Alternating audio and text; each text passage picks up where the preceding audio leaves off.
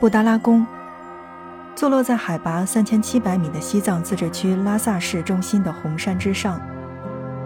因其建造的悠久历史，建造所表现出来的民族的审美特征，以及对研究藏民族社会历史、文化所具有的特殊的价值，而成为举世闻名的名胜古迹，受到世界各国人民的关注，被誉为叫做“世界屋脊”的明珠。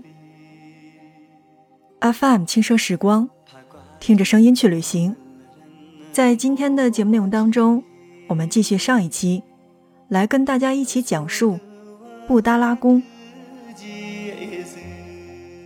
在上一期的节目内容当中呢，我们来跟大家去简单的介绍了在从正门一开始我们要去到的一些景点。第一个呢，我们说到的就是珍宝馆以及枪仓。随着我们上了楼梯，走完了这些廊台之后，就到了我们所谓的德阳下。也就是大家所熟悉的东庭院。东庭院呢，应该算是白宫正门的前大平台，面积是在一千三百余平方米。旧西藏呢，在布达拉宫内举行的所有的演出等大型活动，都是在这样的一个场所，也是僧俗官员们观赏藏戏的场所。这里的地面呢，是用西藏特有的一种建筑材料，叫做阿嘎图。打造而成的。从这个德阳下向西望去呢，就能看到我们进入到了这个白宫殿的时候的这个三排的木质的扶梯。我知道在夏季去旅行的小伙伴们都要排队上去的，但是在冬季呀是真不用。怎么讲呢？就是这样的木质扶梯呢，虽然并不高，但是真的走起来会非常的陡。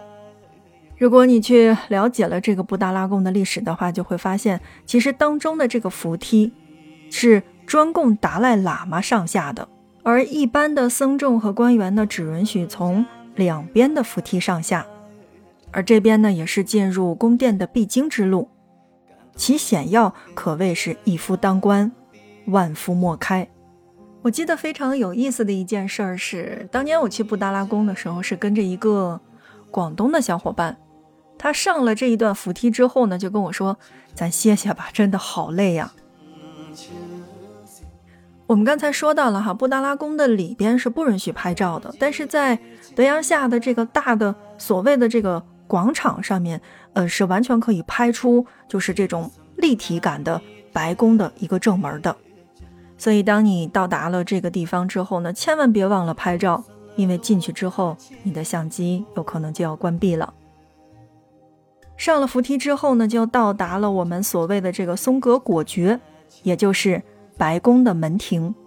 其实从这边开始呢，周围的这个墙壁上就会有精美绝伦的壁画了。其中北壁绘有的是公元七世纪吐蕃赞普松赞干布时期修建布达拉宫时期，包括文成公主进藏，还有大昭寺奠基工程等等这些场景。总之呢，就是。沿着这样的路线继续往前走，再上三层的话，就会到达一个非常海阔天空的地方。坐北朝南的两套建筑呢，采光面积是非常的大的，从早到晚阳光灿烂，所以这边呢被称为叫做东西日光殿。而这里呢，就是历代达赖喇嘛驻西的宫殿，也是旧西藏政治合一制社会的统治中心。值得一提的是，这个地方呀，其实就是白宫的顶层了。再往里走呢，就是红宫了。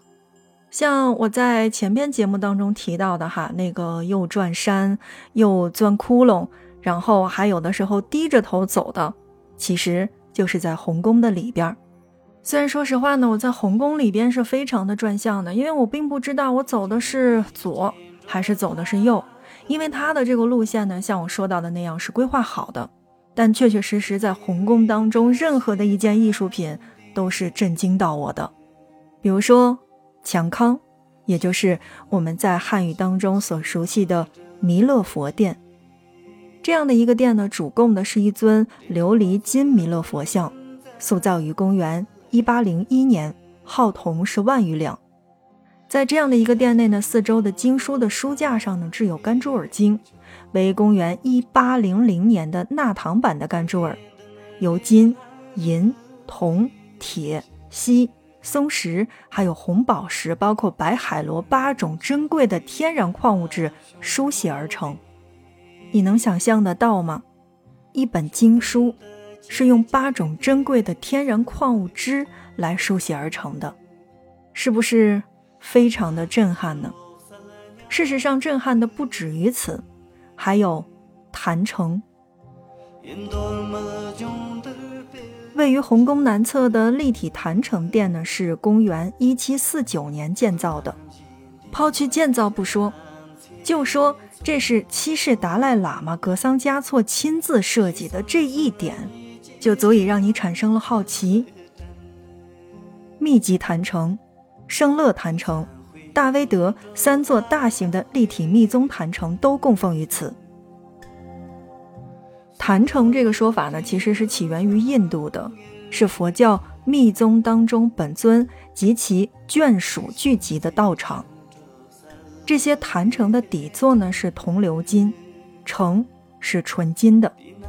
在坛城的这个外立面呢，镶嵌了大量的天然的琥珀、玛瑙。绿松石等珍宝，使整个坛城呢显得都非常的富丽堂皇、高雅精致，在造型上呢是达到了非常完美的效果的。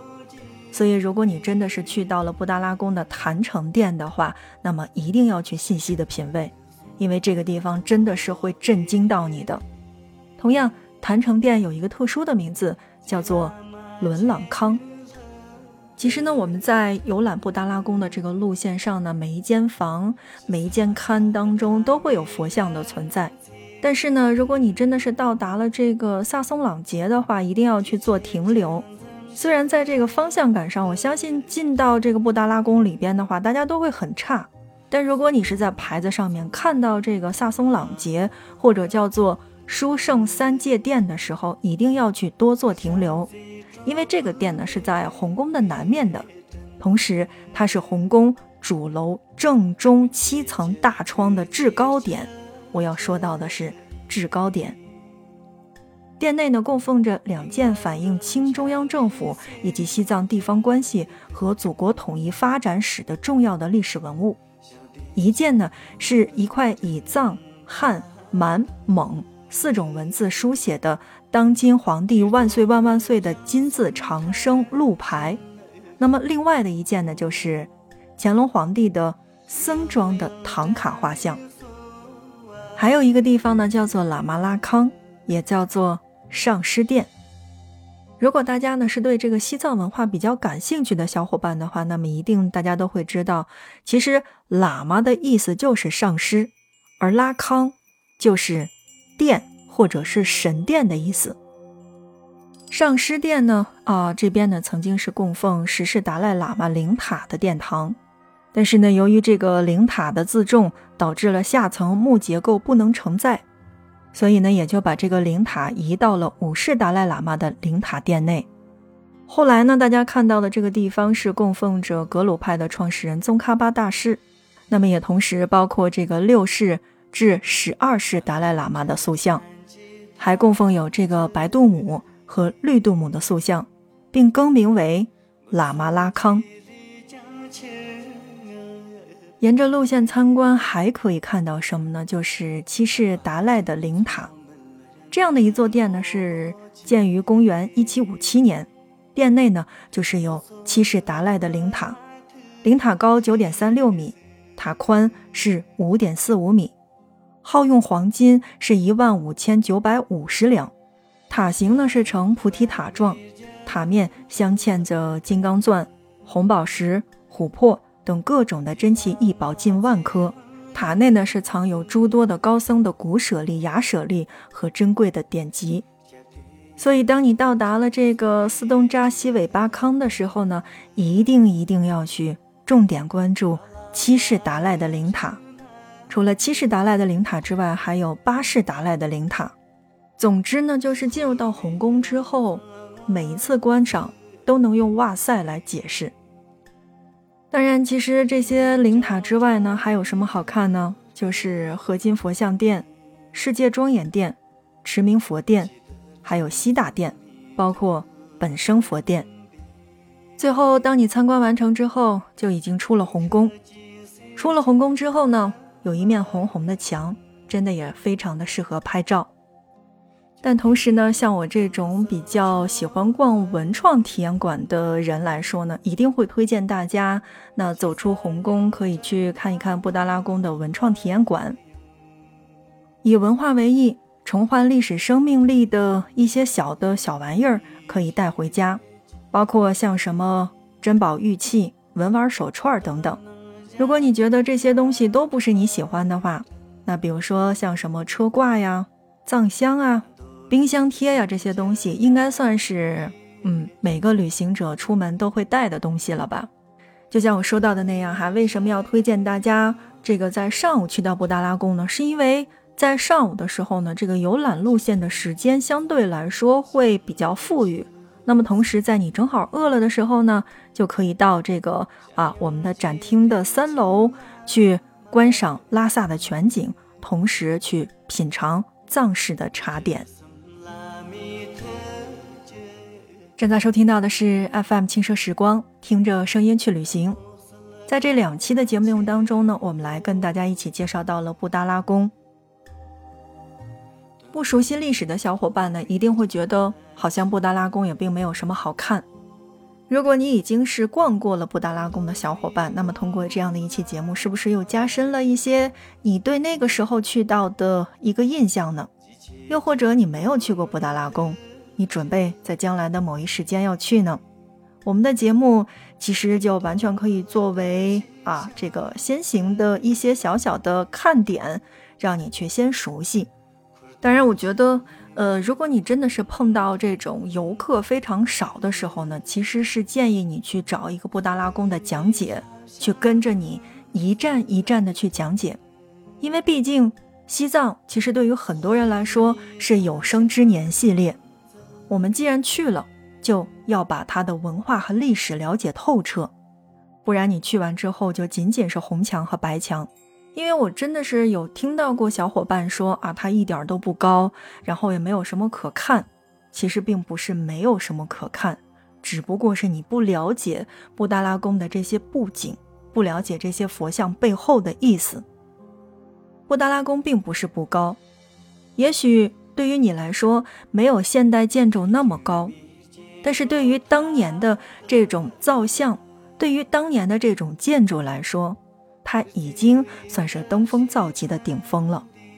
布达拉宫之所以在照片当中会显得那么高大，也并不是它本身非常的高大，而是在于它的历史文化底蕴非常的高。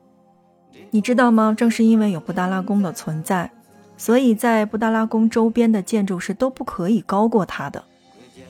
所以其实有一些你想知道的内容，是真正得去到那边之后才会有人告诉你的。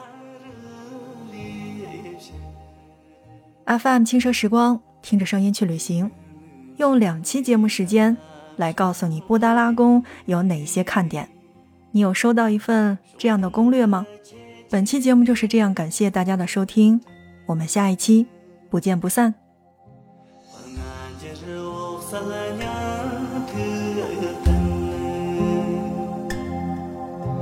En dolmaz yondur bezal